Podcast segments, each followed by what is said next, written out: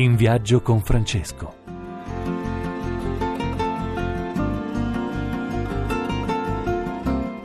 Buongiorno cari amici, buona domenica. Siamo a Dublino per seguire la visita di Papa Francesco insieme a me Alessio Antonielli. Buongiorno a tutti cari amici e buona domenica. Oggi Alessio avrai da parlarci, da dirci un po' i dati sulla sì, famiglia. Ci sono dei numeri importanti di cui dopo parleremo, ma io tratterei subito della questione di dove ci troviamo e che cosa stiamo facendo qui a Dublino. In questo momento oh, Papa Francesco è al santuario di Noc per eh, vivere la sua devozione a Maria, la devozione di un popolo, perché questo santuario è tra i più importanti dell'Irlanda e il più visitato. Vengono in mente i grandi santuari, i grandi fari spirituali. Maria è madre della famiglia ed ecco il motivo, è il nono incontro mondiale per le famiglie. Il Papa è la prima volta che visita l'Irlanda, l'ultimo Papa fu Giovanni Paolo II, San Giovanni Paolo II, all'inizio del suo pontificato nel 79, quindi sono trascorsi 40 anni, un'Irlanda molto diversa da 40 anni fa, ma non ci soffermiamo su questo perché vorrei intanto richiamare Alessio i due aspetti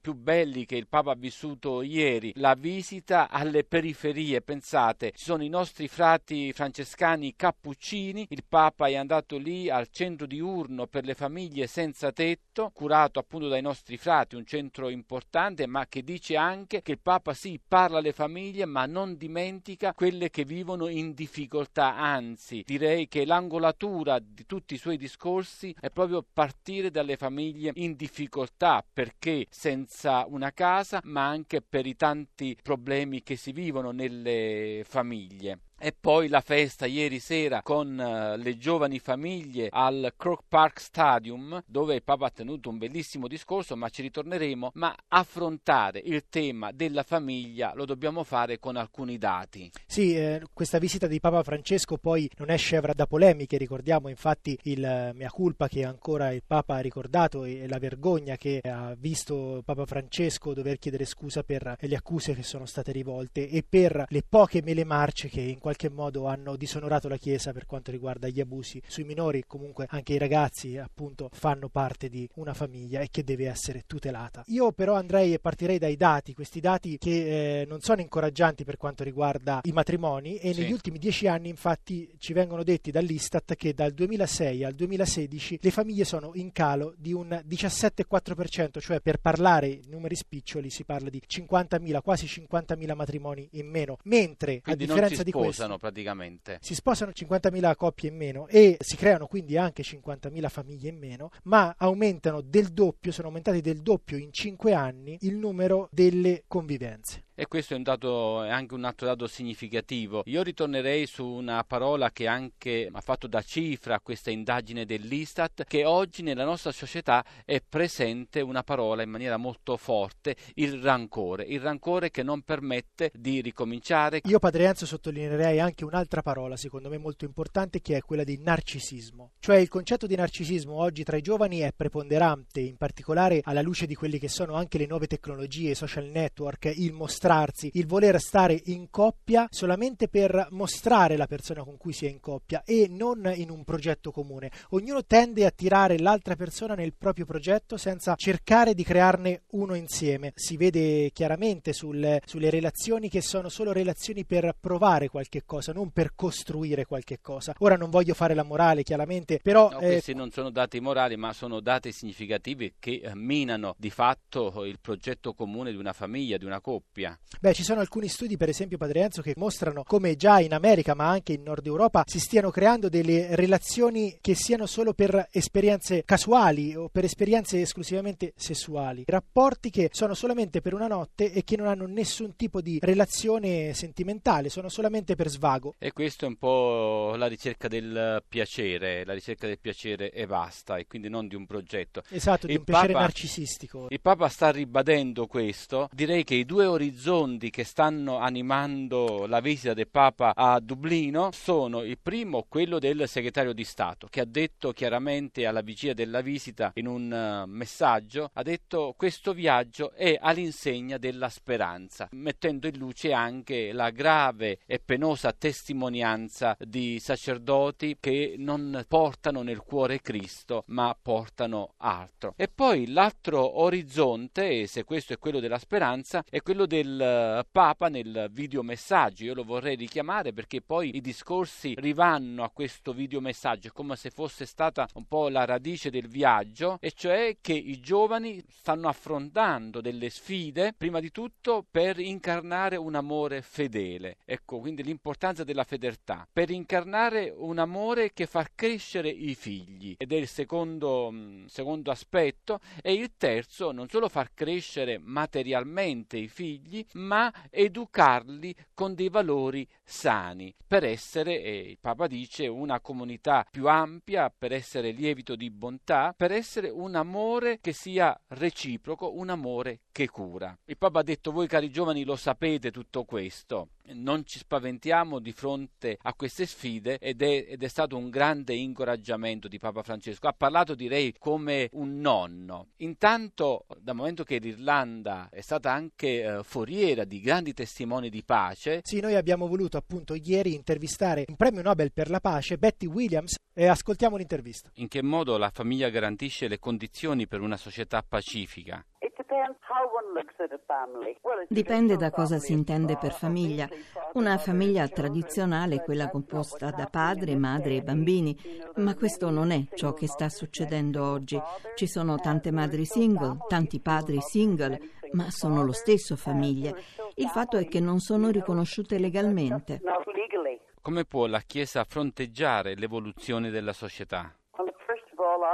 Per prima cosa la nostra Chiesa deve chiedere scusa per ciò che è accaduto alle famiglie e ad alcuni bambini di quelle famiglie. C'è stato un sacco di dolore, di rabbia da parte di tante persone che hanno subito abusi.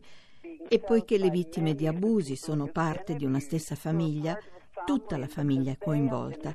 Sapete cosa significa? È una situazione difficile e non è certamente la fede in cui io sono cresciuta. La mia è stata una fede gentile, pacifica.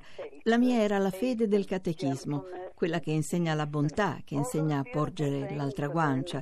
Tutto ciò che il catechismo ci insegna è buono, eppure così tante persone hanno subito abusi. Bisogna chiedere scusa per restaurare la fede e assicurarsi che i responsabili siano processati. Pensa che i giovani oggi siano ancora in grado di impegnarsi nel matrimonio? Il matrimonio è ancora di moda? Beh, eh, penso stia tornando di moda ultimamente, ma sono anche aumentate le famiglie separate, quindi in termini spirituali direi che sì, il matrimonio è più difficile. Abbiamo perso la spiritualità del nostro bel cattolicesimo e mi piacerebbe tanto che tornasse. Mi permette un'ultima domanda, non posso non richiamare Assisi, i suoi ricordi dell'ultima visita. Oh, Penso che Assisi sia una città gloriosa. Oggi nessuno sarebbe in grado di ricostruirla. Costruendo città di pace, manifestiamo la forza di Dio. Abbiamo ascoltato Alessio le parole di Betty Williams, premio Nobel per la pace. Sì, nel 76. Nel 76, giusto, in un momento difficile dell'Irlanda. Sono passati 40 anni e sembrano eh, secoli. Conflitti, oggi un altro tipo di conflitto. Non è più quello sociale, ma è direi quello legato alla costruzione della famiglia, ma forse un conflitto ben più profondo. Giovani che non hanno più fiducia nella Chiesa e sono chiamati a riavere fiducia. E infatti noi giovani lo vogliamo dire. Quello ha detto il Papa, non abbiate paura, ecco la Chiesa vi è vicina, ci sono tantissime, tantissime, tantissime testimonianze che allargano il cuore, tantissime testimonianze di sacerdoti che donano la loro vita, di consacrati che fanno davvero luce, ecco, in un mondo buio, in un mondo che ha paura anche del domani. E allora riconquistare la fiducia, credo che questa sia la sintesi di questa puntata, la sintesi anche delle parole del Papa. Adesso abbiamo ancora un po' di tempo? Sì, Padre Anzo, abbiamo un po' di tempo e per questo volevo lanciare un classico della musica italiana che trovandoci qui in Irlanda non possiamo fare a meno di sentire, cioè Il cielo d'Irlanda di Fiorella Mannoia. Il cielo d'Irlanda è D'Irlanda è un tappeto che corre veloce. Il cielo d'Irlanda i tuoi occhi se guardi lassù ti annega di verde, ti copre di blu. Ti copre di verde, ti annega di blu. Il cielo d'Irlanda si sfama di muschio e di lana. Il cielo d'Irlanda si spulcia i capelli alla luna.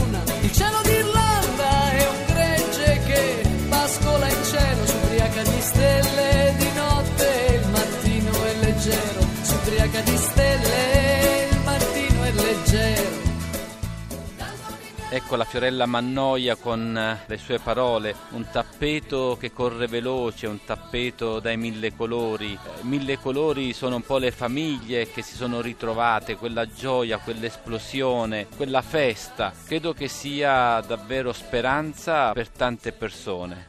Non ci resta che salutarci. Vorrei ringraziare la regia di Massimo Quaglio, coloro che hanno collaborato con noi. Potete riascoltare questa puntata sull'app di raiplayradio.it, anche sul nostro sito sanfrancesco.org, dove trovate un grande approfondimento sulla famiglia, sul senso francescano della famiglia. E anche sulla tua pagina Facebook, Padre Enzo. Certo, la pagina Padre Enzo Fortunato. Buona domenica cari amici da Dublino e un pace bene.